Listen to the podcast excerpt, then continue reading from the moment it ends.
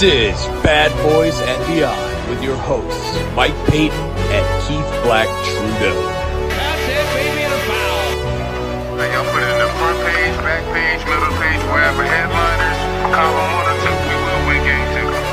Good back it off. We will win game two. The game's over, and the Pistons have won the World Championship. And then one of the guards in his third year from McNeese State, Joe Dumars.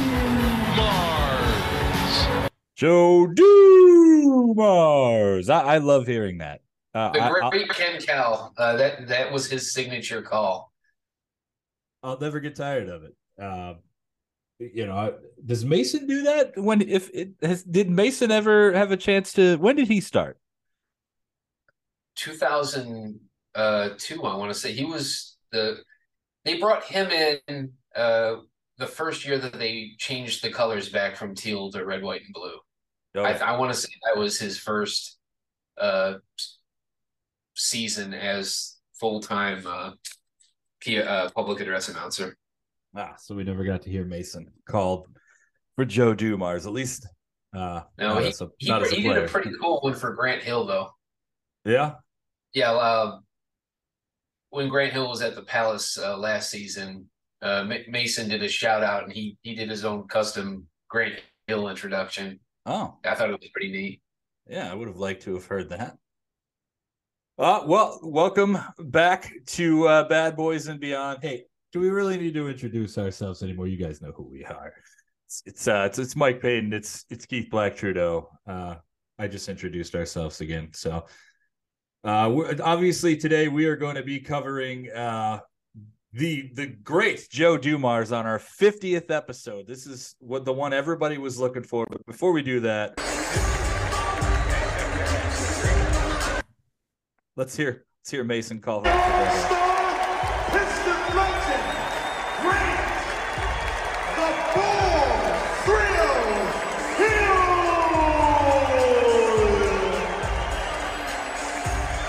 That's great. I love that.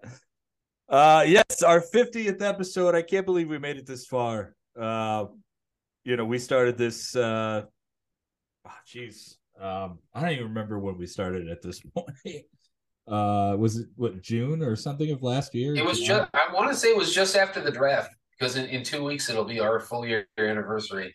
Okay, yeah. That's So that uh, that, that actually works out. I think it, our first podcast was just after last season's draft. I think you're right. Yeah. And uh and then you know here we here we are. Uh we're still going strong and thank you for everyone. Uh thank you to everyone for for listening to the show and uh looking forward to getting to episode 100. We'll uh we'll be there before you know it, but here we are 50 Joe Dumars. This is a huge episode. This is one that we talked about for for forever. I mean, we we we wanted to hold off on this one because we knew how special this episode was and uh you know, this is going to be part one of a two part series. There will be a second part to Joe Dumars where we talk strictly about his front office uh, time, which is going to be um, there's going to be some yelling, uh, there's going to be some some celebrating. There's going to be a, a roller coaster of emotions on that on that second episode. But this one is going to be strictly about Joe Dumars, the player, mixed in with us. Uh, we'll sprinkle in some front office stuff at the end uh, because obviously, as everyone knows, that was his next move. Um, before we get started, uh, last week when we uh, before we got into the 2007 NBA draft, we talked about, uh, geez, when are the Pistons going to hire a head coach? Is it ever going to happen? And then we were like, oh, you know, Kevin Ollie, he can't be too bad, right? We wish it was Monty Williams, but if it's Kevin Ollie, I mean, how bad could it be? And then the very next day, they hire Monty Williams, and I could not be more happy with this selection. And uh, I, I'm just so stoked, so psyched to have a like a head coach that everyone wanted coaching my team. It just I just haven't felt this way ever. I mean, I can't. I mean, I can't remember a time when when something like this happened. Yeah, of, of all the coaches that were available on the market this summer, Monty Williams was that was my dream pick. I know Mike Budenholzer won a championship a couple years ago. Uh, Nick, same with Nick Nurse the uh, two years before that. But Monty Williams has had success both as a coach of an elite team and as a builder of a team. And I think that's the most important thing. Uh, Mike Budenholzer, for instance, he, great coach, but he's had two stops in his career. And in both instances, he's taken over a veteran team that was already good and he turned them into borderline great, which is, look, that's impressive. That's very hard to do in the NBA, but that's not where the Pistons are. The Pistons, uh, as they stand currently, are coming off being the worst team in the entire league. Look, we can all argue that they have more talent than that uh, currently on their roster, but the bottom line is they haven't shown it on the court. The results have are, are not there. And that's his job to take this team exactly what he did with the Suns when he took the Suns over. They were the worst team in the league and he took them to near 500 team uh, respectability in year one, and in year two they went out and got Chris Paul, and everything clicked, and you know they nearly won a championship out of it. So I, am looking forward to see what Monty Williams does with this team. I, I love everything about him. I love the uh, the respect that he commands around the league in the locker room. I I love the way that his teams play yes, he said Chris Paul in both of his uh, previous stops. Hopefully that does not continue because Chris Paul makes 40 some million and he's almost he's pushing 40 years old. So that, that I don't think that would be a great fit. But even without Chris Paul, if you look at that first year in Phoenix, he didn't have Chris Paul. I think he had Jevon Carter at the point, and they were still a, a very respectable team. I, I don't think, and, and here's the cool thing: I think Cade Cunningham the way that he sees the floor, there's probably three or four guys in the league that, that see the floor like Chris Paul does. And I think Cade's one of them. So I think there's actually a tremendous fit here. Do I think they'll win more games because Monty Williams is the head coach next season? I, I think maybe there might be one or two games where we say, "Oh, hey, Monty Williams, he made the that genius uh, adjustment before or during the game that that got him this win we didn't expect him to get." But you know, overall, I, I, I wouldn't look the ceiling for this team, barring some major uh, offseason splash, is still the play-in. I think the play-in is the best anyone can expect uh, from this team next season. We can all hope for better, but I think it's realistic to expect that they're at if they don't make the play-in, they're contending for it uh, in mid to late April or mid to late March to early April. That that's all I want to see. Meaningful basketball. I want to see the Pistons still in the playoff race within at least two weeks to, uh, to go in the season. I think that would that that would be the minimum that I would expect for a success next season. Okay. Yeah. No, I'm I'm in. Sounds good to me. I would love to at least make the play in, but um, you know, I understand that a lot has to happen before that can go down. I do think that when you bring in a guy like Monty Williams, I think you you make your free agency. Uh, I think that's going to be a lot easier for the for the Pistons. I think you know the the that's that's going to you know a, a, free agent is going to look at the Pistons and see Monty Williams and and even Stephen Silas there. I know that Silas didn't do that great as a head coach, but was a phenomenal assistant coach for years. Um, Twenty years, the guy was yeah. an assistant coach. So and very very well regarded. Right. So you see that head, you see that coaching staff, and you think, well, geez, I'd like to play for them. Plus this young and up and coming team, even though yes, they had the worst record in the NBA, they are. I think they're still viewed as a young up and coming team. Uh, so yeah, well, and I and I, I, you know, we talked about this a few weeks ago, but I think this is the key to getting Devin Booker back home. Uh, I I think this is how you get Devin Booker to Detroit right here because Booker loves him some Monty Williams. And anytime you see Booker in public, he's wearing a Pistons hat or a Lions hat or a Red Wings hat. I mean, the guy regards home as it's a great place. I don't know. I look don't don't hold your breath, everybody, but it, it's very possible. Uh, no, I think I love this. I I I'm just so happy that uh, that they that they did this. Now, if they can go out and get Cam Whitmore to top it all off, uh, or trade that pick for something you know worthwhile, then uh, then I'll be happy. Yeah, I have kind of settled in on on Jairus Williams at, at at the fifth pick, even if Cam Whitmore is available. I, I don't dislike Cam Whitmore uh, necessarily. I just I, I see a high ceiling with him, but I also see a very low floor because he struggles to to see the game at even a college level at, at the moment from the body of work that he's shown me. Look, I could be wrong, and he he could be. There's a world where he's an all star. I just I, I think it's a it's a big swing on him, but I think I don't think it's a very high percentage swing. I think I think Jairus Williams, I it is hard for me to see a world where Jairus Williams is not an impact player in the NBA. He does so many things so well right now.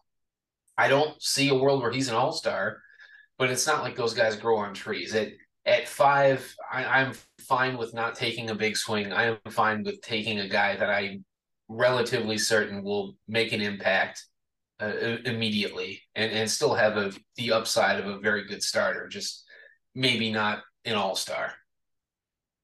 Yeah, uh, I'm just you know I look at Whitmore and I see a guy that skies to the rim and and I just see a fun player. But uh, but we'll we'll see. We'll see. We're coming around the the corner to that. Um, couple more things to talk about before we we jump into Joe Dumars. Did you happen to watch the Bill Walton 30 for 30? Because I did not. And uh, if so, should I be watching it?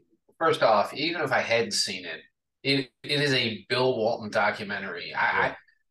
I, I I would watch Bill Walton comment on Hamlet for two hours. He just, he is just such an eminently entertaining individual, uh, so full of joy, which is astonishing for a guy that has had 75 back surgeries in his life and another like 30 knee surgery. He's had both knees replaced.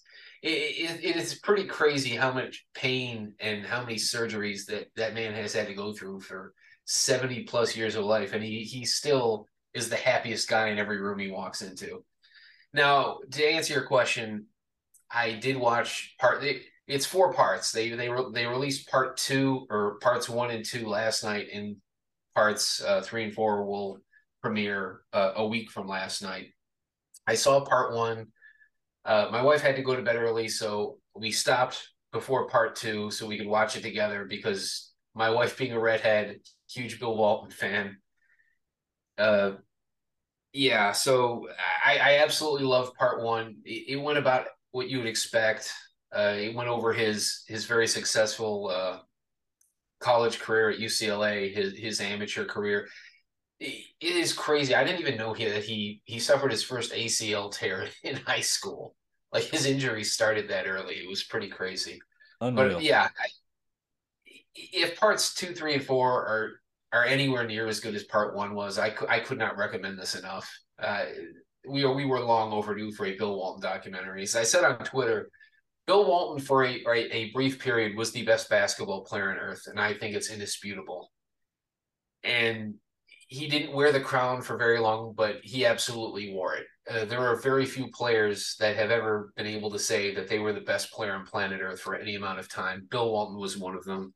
I think he's an amazing uh, character. He's unique, and the way he played the game isn't too dissimilar from how Nikola Jokic plays the game. It's just that Walton had so many knee surgeries. You you really didn't see him move around. But I, I you see footage of him at like seven foot four uh, at UCLA running the floor, handling the ball. It, it's amazing what he could do. But yeah, I, I I would definitely recommend it. Yeah, I was well since it's four parts. I decided to. Uh, I I, I just want to watch it all in in one sitting, and I'll just wait for the other two parts to come out. I watched uh, last night a phenomenal, phenomenal documentary called Stand uh, about Mahmoud Abdul Rauf. Uh, I highly recommend it to anybody. It was on Showtime, so you got to have Showtime to watch it. But if you do, uh, so good. Uh, uh, there were there were things I didn't I never knew that he had Tourette's. I don't know. Did you know yeah. that? I never knew that. Oh, no, it was visible. It, to anyone that now I see it. To anyone that watched him play basketball, oh yeah, it was very clear. The yeah. the, the involuntary uh, movements. That yeah yeah it was. It, you you didn't need to be told that he had um, an issue because you know anytime there was a timeout or anytime where they weren't playing basketball, like there was a there was a stoppage in play, like you you would see it. Yeah, and it was Mahmoud Abdul Rauf, uh, one of the most unique players of, of, the 1990s. Today, he would be he would fit right in. There there was players like Mahmoud, but you know, back in the 90s, he, he was very much a uh, he he stood out like a sore thumb the way he played the game. It, it was he he was born probably 30 years too early. He he would have fit right in today. Yeah. Absolutely tragic what happened to him, you know, the way that he was treated and uh yeah, I mean it's some stuff in there that's very difficult to watch, but it's uh it's a it's a a triumph in the end. So I I definitely recommend watching that. And then all right, one last thing before we get into Joe. Uh I personally had uh, a, a real big week. Um I announced that uh I after 10 years of work uh just busting my ass I finally uh, took on a full time role as a writer with uh, A to Z Sports. I will be covering the Detroit Lions there full time. Uh, super happy about it. I, I mean, uh, it, uh, bliss. I, am feeling bliss at this moment, to be honest. Uh, and I just want to thank everybody on Twitter and Facebook and who, who had such kind words and congrats and saying things, you know, such nice things.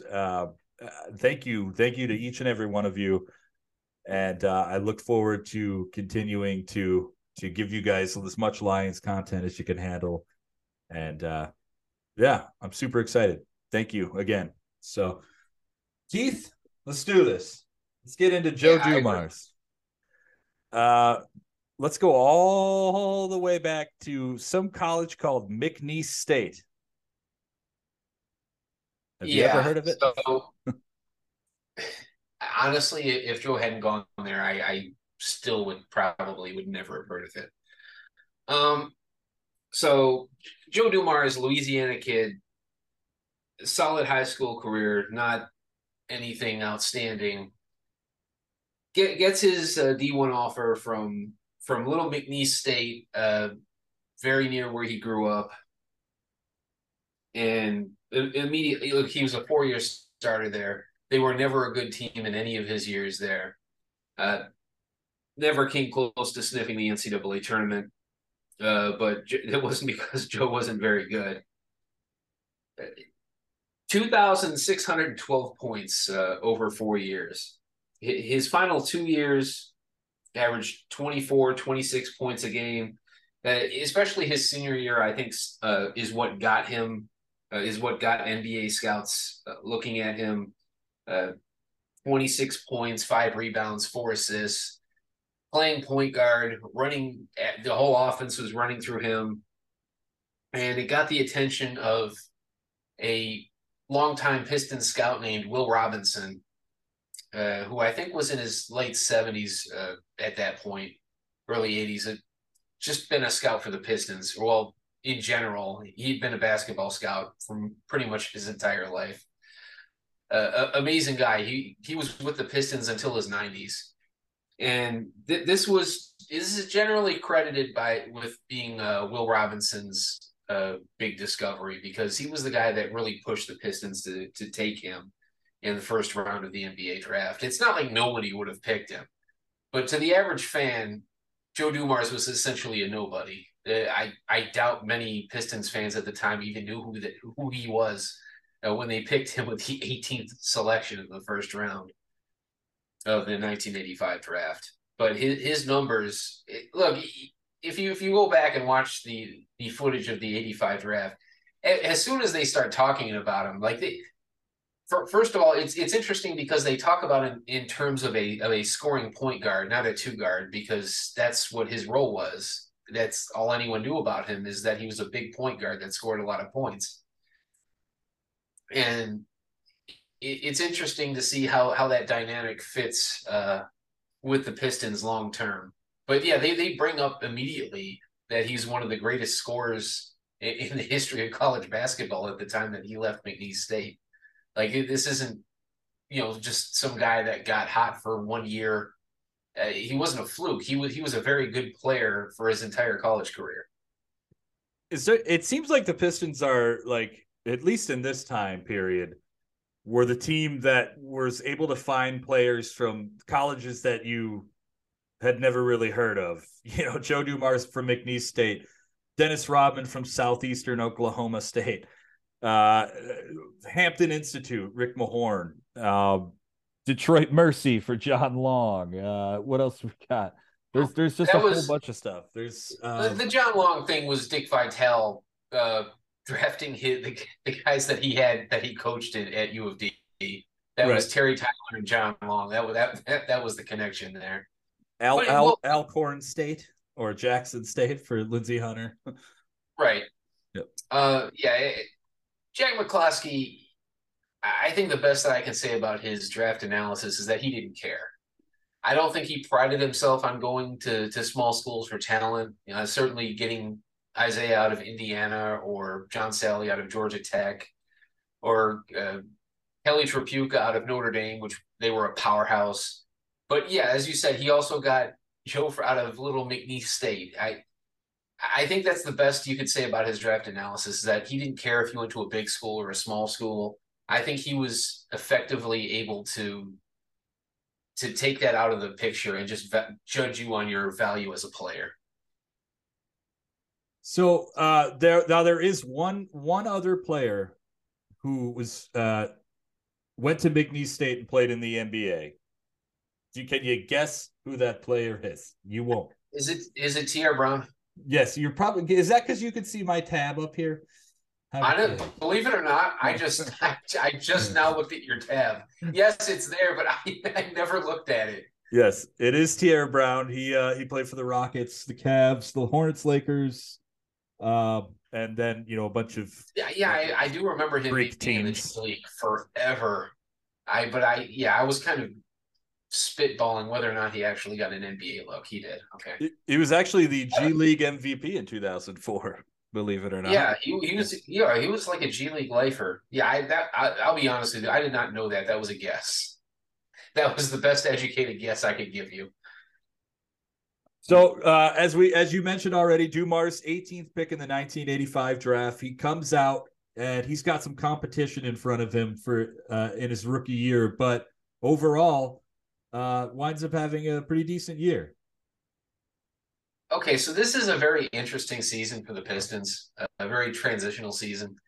They're just coming off their what was their most successful season in Detroit, where they they swept the Nets, they got out of the first round, and then they gave the Celtics, who were the defending champions, a, a hell of a fight in the second round, with Vinnie Johnson really coming into his own on a national stage. So the the plan to start next season was to start Isiah and Vinnie Johnson together, and it just didn't work. Uh, Vinnie was no nowhere near as effective as a starter because he didn't get this. The ball needs to go through Vinnie Johnson if Vinnie Johnson's in the game, and if it goes through him, then it's not going through Isiah. And I think they just had too many. You can't have them on the court for forty minutes a game together. It just it's not as good. And well, the ne- the next thing that they tried, uh, the guy that you just mentioned, John Long, they tried starting John Long and bringing Vinnie off the bench like uh, how he was.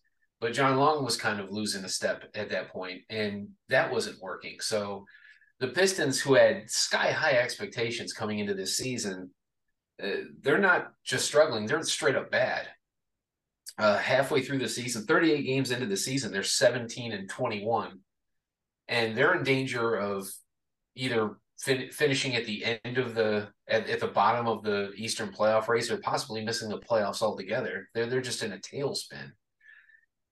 So John Long gets hurt, not seriously hurt, but John Long gets hurt. I want to say in January, early January, and he has to miss about a week. And rather than starting Vinnie Johnson again, Chuck Daly elects to start Joe Dumars, who at that point was he was playing, but he was playing bit minutes coming off the bench. He was essentially, you know, the fourth guard on a four guard team.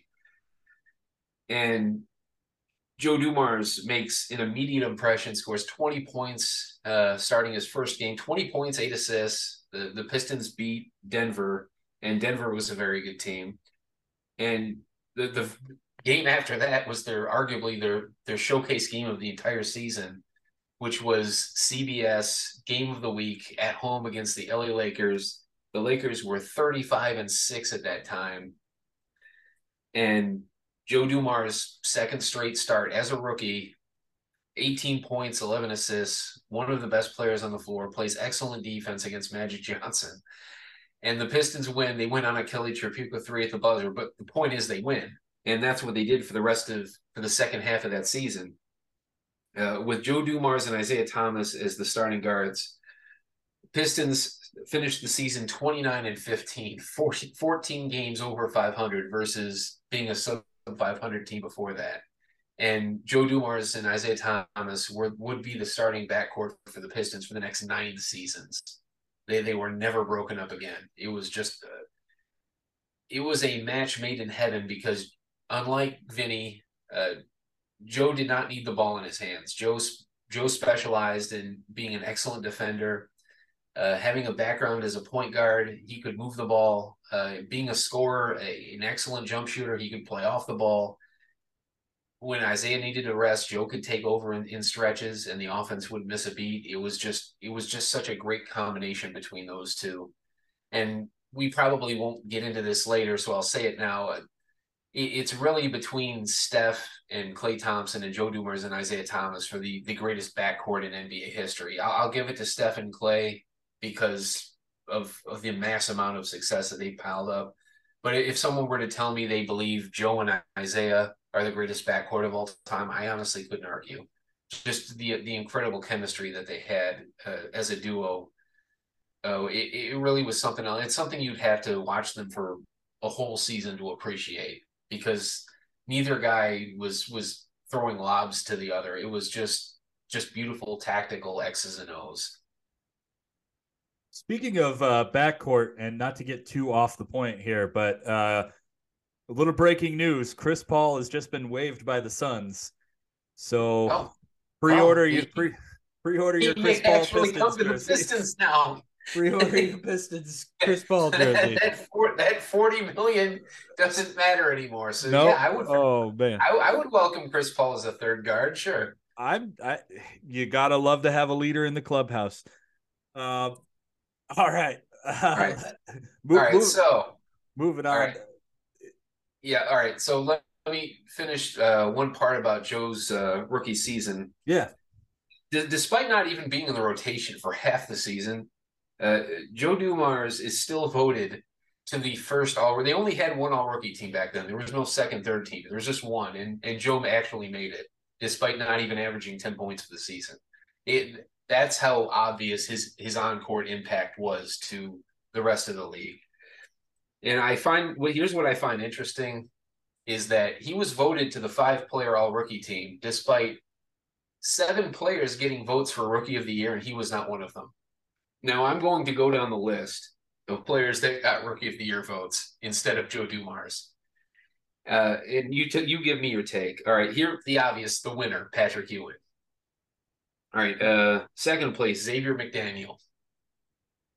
Okay, uh, third place, Karl Malone. It's a pretty good rookie class. Yeah. All right. Now fourth place, Spud Webb. Okay. Fifth place. Fifth place, uh, Charles Oakley. Okay, that's okay. Uh, all right. Uh, sixth place, uh, Manute Bol. okay, come on. And and coming in last, but at least he got a vote uh, one Benoit Benjamin of the LA Benoit Clippers. Benjamin? Somebody voted for Benoit Benjamin. Someone voted Benoit Benjamin for Rookie of the Year. Had to be a, a, Clippers beat writer, right? It has. this is a first. This is a first place vote. Someone voted him for Rookie of the Year. That's like this season when uh Banchero almost had a unanimous Rookie of the Year, but a Jazz uh beat writer voted for Walker Kessler. It's like it's such a like Benoit Benjamin. Seriously, I, I had a decent career, like an okay player, but not. You know, he yeah. doesn't belong in that group. I mean, he was he he made the original NBA Jam roster. You got to give him that. I do, yeah, I do. I I suppose instead I do. of yeah. Gary Payton, they they put him next to Shawn Kemp for some oh, amazing reason God. that I'll never fathom. Bill Clinton's on that game too, isn't he? Well, as a, I think I think the um the secret characters were in tournament edition. I could be wrong. Okay. The Didn't, man, the well, didn't, didn't the unlockable players start with the second version, or was it the original? I can't remember. I know that eventually there was like a hundred was Bill Clinton, unlockable players, Clinton. Yeah, there was. Yeah, there was a whole lot of player and they had celebrities, and yeah. characters. Yeah. yeah. And Keith would know he has an NBA Jam machine right behind him. Uh, Oh, I I have, I have better news than that. This is this is the arcade one up replica behind Yes. me. yes. I actually recently purchased an original NBA Jam Tournament Edition machine. what? Well, hey, you know where to send that arcade one up. I, I, I got a fantastic deal on it. Unfortunately, it is actually probably not 25 miles from where you are. is nowhere near where I am in South Carolina. So it may be until next year before you actually see that thing in my living room. But Wow. I but I own it. It is in a it is being held in, in safe storage for me. Uh, so uh, in upward parts of uh, central uh, Michigan.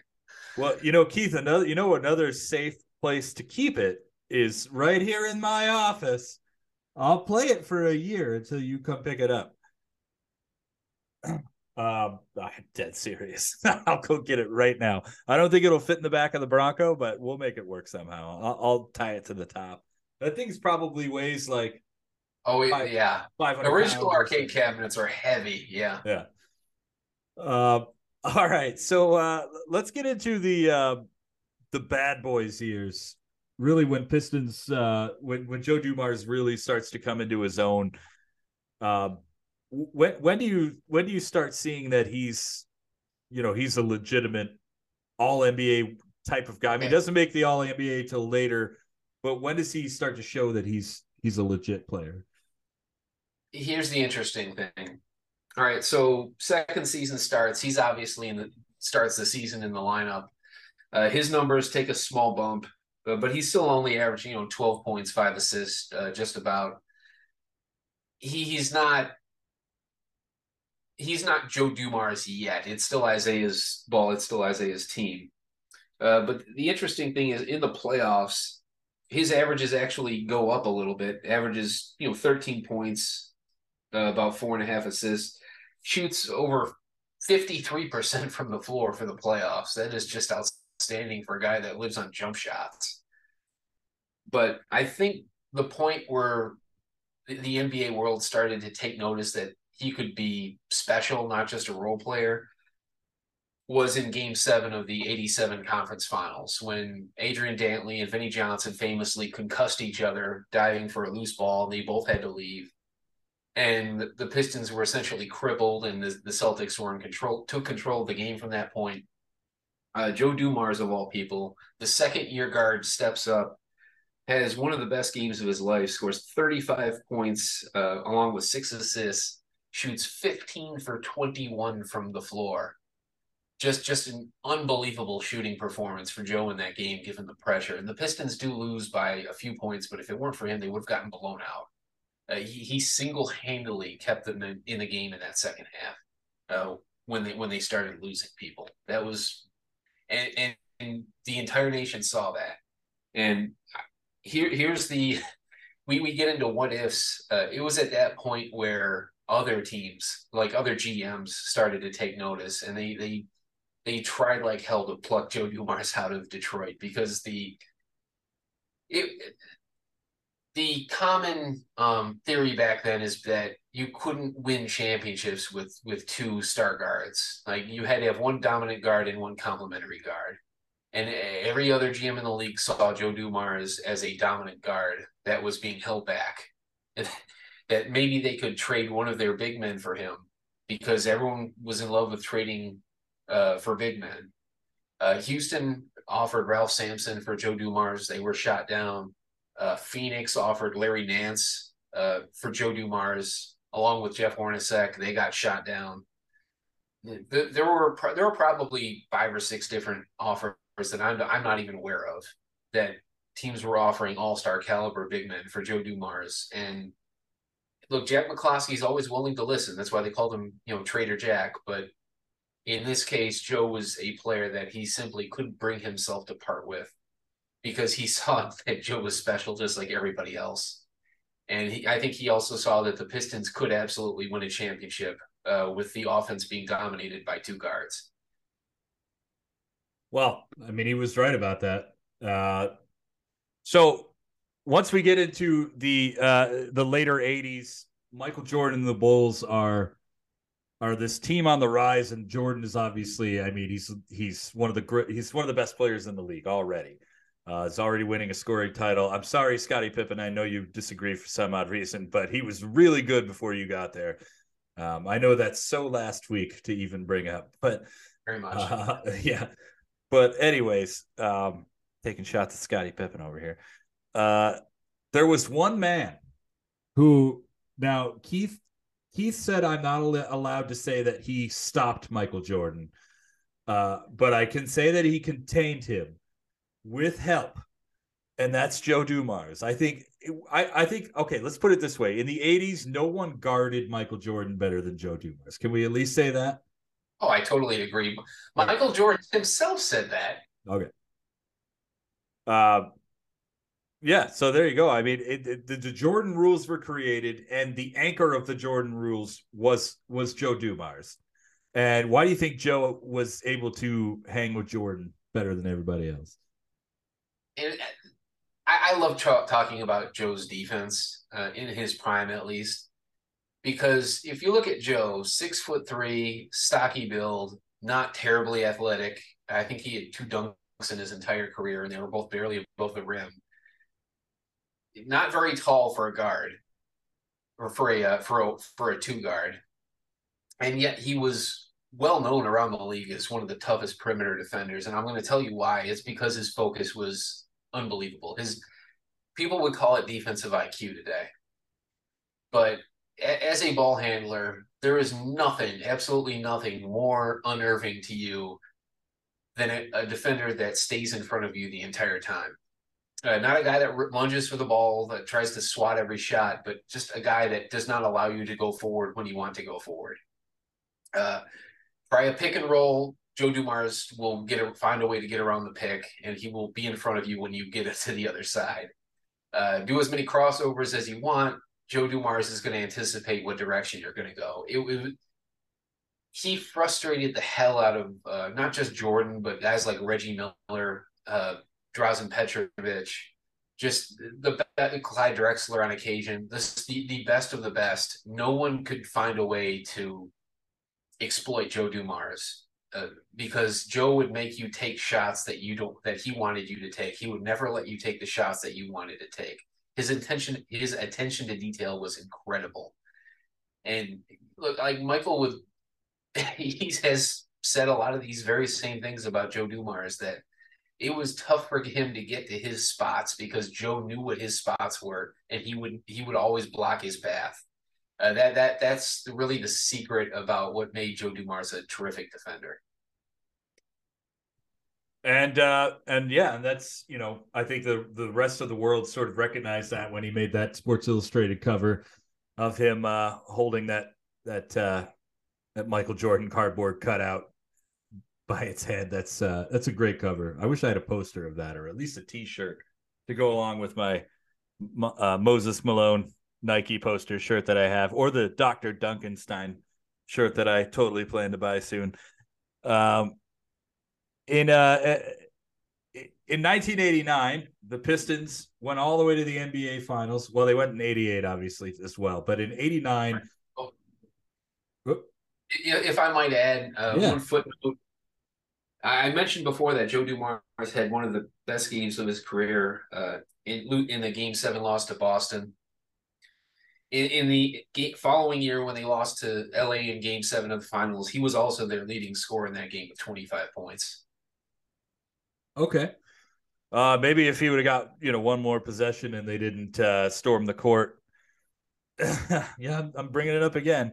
Uh, maybe he would have had 27 points, but uh, I guess we'll we'll never know, will we?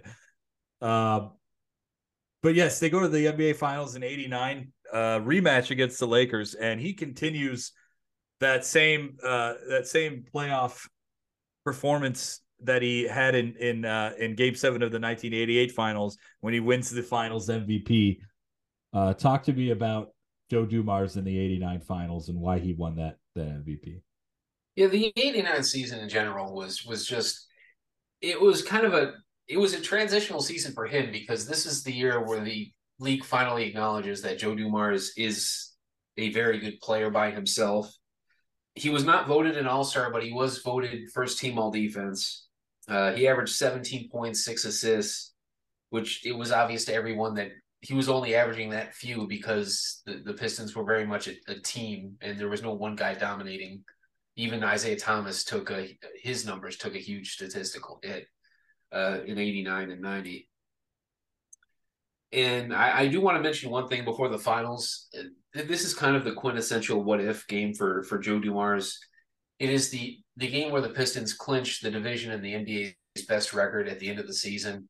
And Isiah Thomas, he was able to play, but he was too hurt to to play a lot of minutes. He he agreed to come off the bench, which I think is you would never hear that today of a superstar coming off the bench. They'd either start or they just wouldn't play. But in any case, Joe Dumars is starting at point guard against the, the team with the NBA's second best record, the Cleveland Cavaliers, and Mark Price, who was just one of the dynamic point guards of his time. And Joe Dumars just carves him up to the to the tune of 42 points and 11 assists on the road in Cleveland. 18 for 26 uh, from the floor, hit hit four of his five three point attempts. Maybe the most statistically the most dominant performance I've ever seen him give in a regular season game, and it was one of the most important games of the season. And if for nothing else, it, it was a great example of what the Pistons may have looked like uh, with with Joe Dumars uh, running the offense instead of Isiah. And we, all right, so we we get into the 1989 finals and he's averaging 27 points, six assists. Keep in mind, the league hasn't acknowledged him as an all star player yet, which is kind of funny. Shoots almost 58% from the floor. Uh, his signature game, obviously, would be game three. Had a 17 point third quarter. Uh, had that game winning block on David Rivers when they were up three, and they ran a play to get David Rivers a corner three, and Joe Dumars who everyone thinks is unathletic, uh, reaches over and t- not only blocks the shot, but takes a second jump and saves it from going out of bounds, essentially ending the game and putting the Pistons up 3 0. And on a team where everyone just would have assumed that Isiah Thomas would be named the finals MVP. Joe Dumars is actually the, the first ever finals MVP of the first ever Detroit Pistons championship team. And that's kind of his I, I think that's his uh, was his ultimate reward for sacrificing so much to be part of that team. Well, he finally does become an All Star in 1990, and uh, the Pistons wind up going back to the NBA Finals and winning again. Um, and and and not not to say that Joe had a had a worse uh, final series. I think he easily could have won the Finals MVP a second year. Uh, Isiah was phenomenal, but I, have always kind of felt like maybe Joe was the better player in that series, but it was the. Well, he, no, I, I think I, I think Isiah definitely deserved it in 1990. Now, the, the best individual game of that series, no, it was still Isiah in game one, but the second best individual game in that series was was game three, and everyone remembers game three for two reasons. Uh, one, the Pistons breaking their 20 game or their 20 year road losing uh, losing streak in the city of Portland. But Joe Dumars has one of the best shooting performances. He scores 33 points. And what everyone remembers about this is this is the game where his father had died that morning. And the only people that were told about it on the team were Isiah Thomas and Chuck Daly. And they both agreed that they would wait until after the game to tell Joe. And I like it's easy to say like he scored 33 points, he didn't know. But the the fact is that because he said that his father would have wanted him to play the next game, he's he his father would not have wanted him to miss, you know, one of the biggest moments of his career. And he scores 26 more points in game four with that weight around him. Yeah. So I, I think that that speaks a lot to you know for the rest of the series, Joe wasn't great. I, don't. I think those were the only two good, really good games he had in the series. But I think the, the both of those games, uh, they told a great story of of who Joe Dumars is It was not only as a player but uh, as a person. But yes, I, Isiah definitely I think deserved yeah, the Finals MVP. But I, th- I think Joe played a big part in that series as well. Not to, not to mention he was the guy that had to guard uh, Clyde Drexler for long stretches, which wasn't easy. Right. Well, um, you know, speaking of not things that are not easy, the Bad Boys era is going to come to an end uh, in pretty short order after that 90s after that 90 championship. They obviously make it back to the Eastern Conference Finals in 91.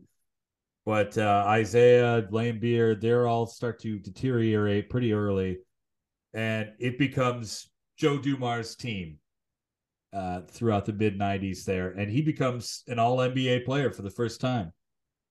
Um, talk to me uh, uh, about Joe being the new leader and and uh, you know, the All NBA seasons.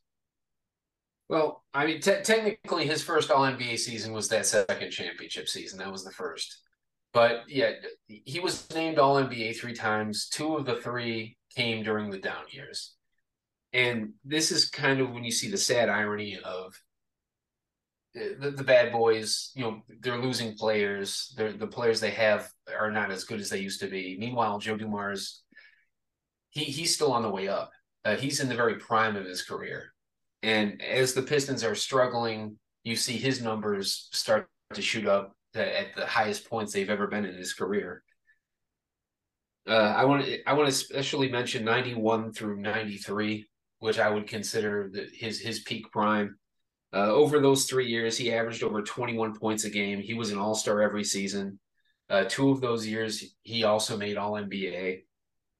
Uh, he was an All Defensive uh, selection all three of those years. Two of those years, he was first team All Defense, and I think there were. Look, this he was never officially named because uh, there was never a list, but there was a lot of rumors back then that if one of the players in the dream team was unable to compete because of injury, that Joe Dumars would have been the first alternate selection. It's kind of a slap in the face to Isiah Thomas, but it's also they if, even taking Isiah out of the equation, the fact that they could have picked anybody else, that Isiah that, that Joe Dumars would have been the next guy that they called on that original dream team. That that speaks to his status around the league at that time. Absolutely. Yep, and the Pistons, where everyone remembers in '91, they get swept by the Bulls. '92, they get eliminated in the first round. '93, they don't make the playoffs.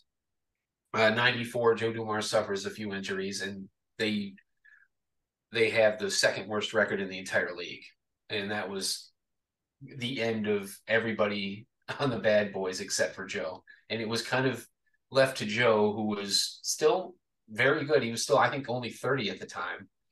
And he was kind of the, the lone uh, holdover that was tasked with shepherding this new generation of Detroit Pistons that they were getting with the, all of these high draft picks. And I think everybody remembers uh, the the mentor role that I don't know if Grant ever saw Joe as a mentor. Uh, I, I, do think that everyone kind of put him in that role when when the Pistons drafted Grant Hill. Everyone just looked at the roster and say, "Okay, we have Joe Dumars to uh, to shepherd him along." I mean, this is great. We have a, a bad boy teaching the, the the next superstar of the Detroit Pistons, and it, it kind of they they kind of had that role, but I don't know if if Grant ever took to it like everyone expected him to ex- expected him to, or Joe for that matter. I don't know if Joe had any interest uh, in in being a mentor. I think he still had designs on being a player. But one player I think that gets left out in that discussion is uh, a guy by the name of Allan Houston, who we've done an entire episode on. Yes. And Allan Houston, also a lottery pick uh, for the Detroit Pistons happens to play Joe's position at, at, at, shooting guard.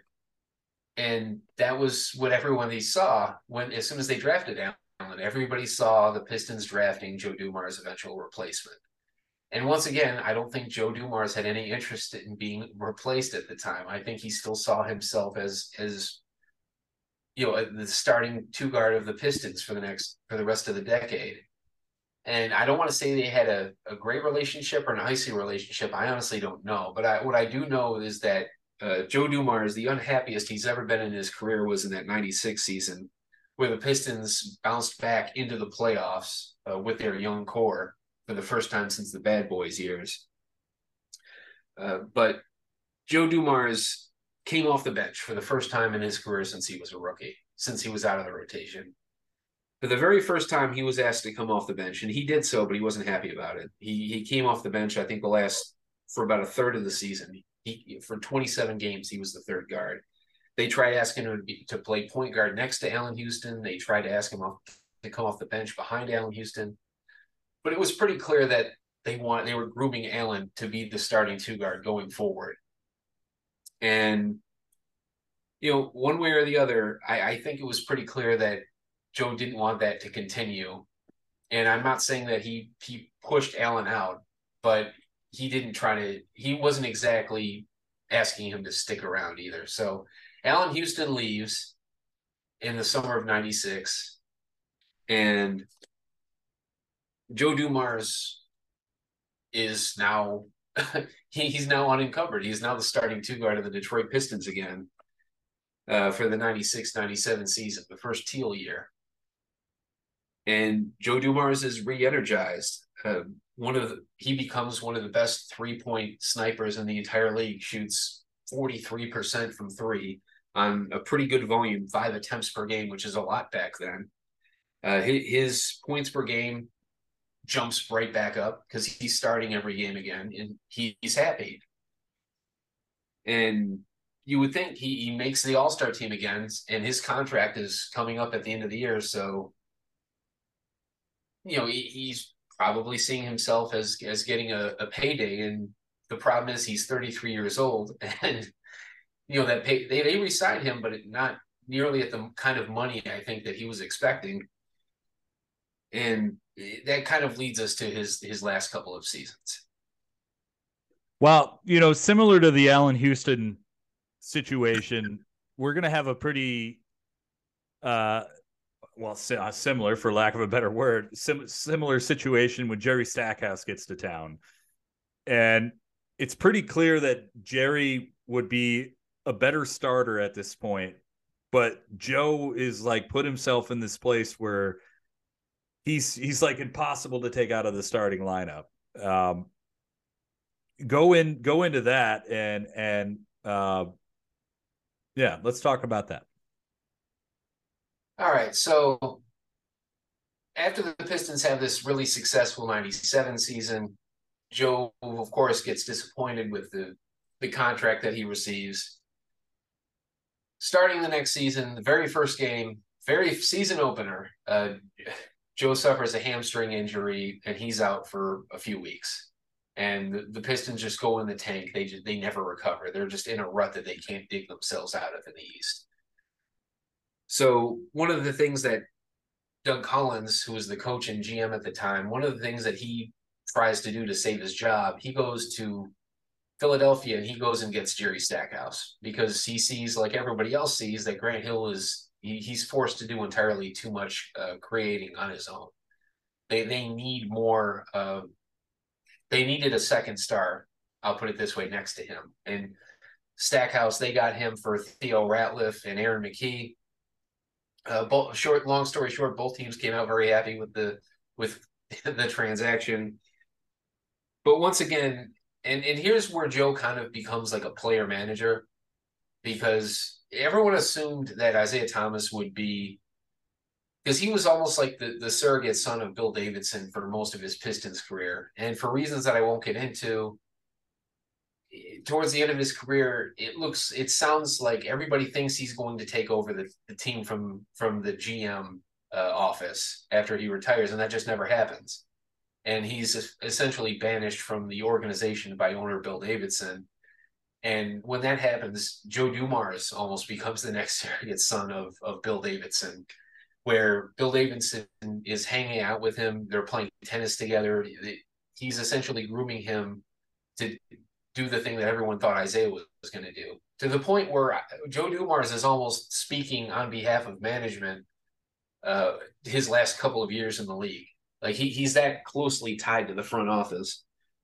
And that presents a problem for young Jerry Stackhouse, who also plays Joe Dumars' position, but nobody in the organization, uh, not even the head coach, uh, who was Alvin Gentry at the time, has any had any authority to tell Joe Dumars he was coming off the bench. Joe had already suffered that once. He was never going to do it again. So for the next year and a half, uh, Jerry Stackhouse is coming off the bench behind Joe. And look, I'm not going to say Joe couldn't play anymore. Joe was a knockdown shooter for until you know his very last season. But all of the other things that he did well, the ball handling, uh, the defense, the the playmaking, all of that was gone because he couldn't move nearly as well as he used to. He was essentially a spot up shooter for his last year or two in the league. And that didn't matter because he was Joe Dumars and everybody knew that he was essentially going to become the boss of the head coach as soon as he retired. So the coaches weren't going to risk pissing him off. So that that leaves us to that that shortened lock that uh, lockout shortened 1999 season, where Joe Dumars averages fewer points uh, than he did when he was coming off the bench in '96. Uh, still, still an excellent shooter, but he just wasn't getting enough opportunities. He he couldn't get open as much. He only averaged, I think, one free throw a game. That he was pretty much on Grant Hill to create everything in that starting lineup. And if you look at their roster, the Pistons roster wasn't that bad. It's just they didn't have the chemistry. And the the sad thing is they really should have walked over that Hawks team that they lost to in the first round. Then the the Knicks certainly walked over the Hawks in the second round. I think the Pistons would have given the Knicks a hell of a, a lot better fight than the Hawks did. But I, I, to me, I think that was a blown opportunity, and I think that was a little bit of of Joe's. Everyone thinks Joe doesn't didn't have an ego. Joe absolutely had an ego. He was just very quiet about it. Uh, but but look, if if that's the worst thing you can say about Joe Dumars is that he wanted his job so badly that he wouldn't let it go, I, I think we can all be happy with that. Uh, he he gave us a Hall of Fame uh, career as a player for what 14 seasons. Uh, very dependable, uh, never never spoke out. Always always did his job. He was just a consummate professional. Yeah. No i mean i've i've got zero complaint other you know other than the stackhouse thing which you know what what player wants to give up their spot? You know like it's find yeah. me a player that wants to give up their spot. It, it you know there's not for every mark aguirre out there there's you know there's a hundred joe dumars who who don't want to lose their starting spot and i can't blame them um, so as we all know, he does retire after the 99 season. Uh, doesn't quite make it to the 2000s. Uh, but he will uh, soon soon thereafter join the Pistons front office, and that is where we'll end this portion of Joe Dumars' story. We'll pick it up when we talk about his front office. Uh, uh, whenever that's happening, I don't know when we're going to do Joe Dumars part two, but it's coming. It's coming. Stay patient. We'll all get to complain together eventually about Ben Gordon and Charlie Villanueva. We'll all get to that, or Darko. Um, but now we go with our our two usual questions that we ask, and and that's what is Joe Dumars' legacy? And for me, I mean, it's it's it's simple. He's one of the greatest Pistons of of all time, no doubt about it. Hall of Famer, one of the NBA's 50 greatest players. Um, did he make the 75? He did not make the 75. He he did make the 50 and got a really cool jacket to prove it. Joe, Joe didn't make the 50. Joe's on the 50. Did he? I'm pretty sure. I I I'm almost I'm almost certain. Uh let me let me look it up. I I could have sworn Isiah didn't have any teammates on the 50. I could have swore he was on the Let's see. Nope. No? No, the the D's, uh, Dave DeBusschere and Clyde Drexler. Okay. Well, all right. Well, that's my fault. Everybody makes mistakes. I mean, he, he made he made the Pistons 50th uh, anniversary. Hey, that's see, there you go. That's uh, you know, uh, regardless of whether or not he made it, uh, sweet jackets, amazing jackets, and uh, I wish Oh I, yeah, yeah, those jackets were were outstanding. I wish I had one of my own. Um, but yeah, no, I mean he's one of the greatest Pistons of all time. You can't take that away from him. Even if he didn't make the NBA's greatest 50 players, which I God I could have swore he was on the court during that. He was at the All Star game. He was definitely at that All Star game playing. Uh, but okay, I digress. Uh, Keith, what do you think of Joe's legacy? What would you say it would be? I, I think there's there's good argument that if Joe if Grant Hill isn't the greatest all around, just do everything player in, in Pistons history, if if it's not Grant, not Isiah, it's Joe Dumars. He was. pe- People like to judge people overall, like the the goat conversation by by just by how many points you score. Yeah, Joe Dumars didn't need that. He and the thing is, he proved over and over again that he could score in bunches when he absolutely had to for the good of the team. But the fact that he could do damn near everything, he could play either guard position, uh, he, he could play facilitator. He was such an excellent passer. Uh, in any from any angle, he was he was so good at so many things, uh, as well as being arguably the NBA's best perimeter defender for the better part of a decade. There, there were so many things that he contributed uh, to the Detroit Pistons franchise, even if you only judge him as a player. There's there's so many things that I I'm not even gonna get I can't even get into. I just I, I think he is the most underrated pure player in Pistons history. I, I really do because I think if you put him on all basically any other team in the league other than the Bulls, I, I think he's averaging 25, 27 points a game and 10 assists.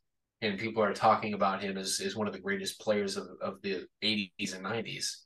It, it's just the statistics don't show it, so he doesn't get that recognition. But he absolutely had that ability.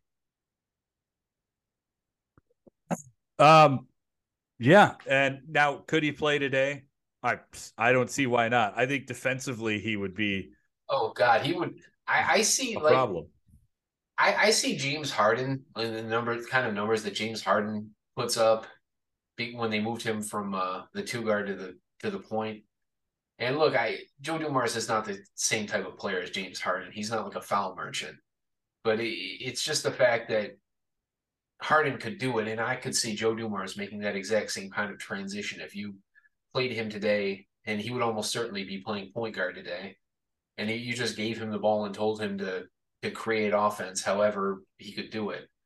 I, I think he he would have at his peak one or two seasons where he was averaging, you know, close to 25, 28. I don't want to say 30, but in today's game, maybe he could do maybe he could he could average 30 points and 10 assists today with plus defense.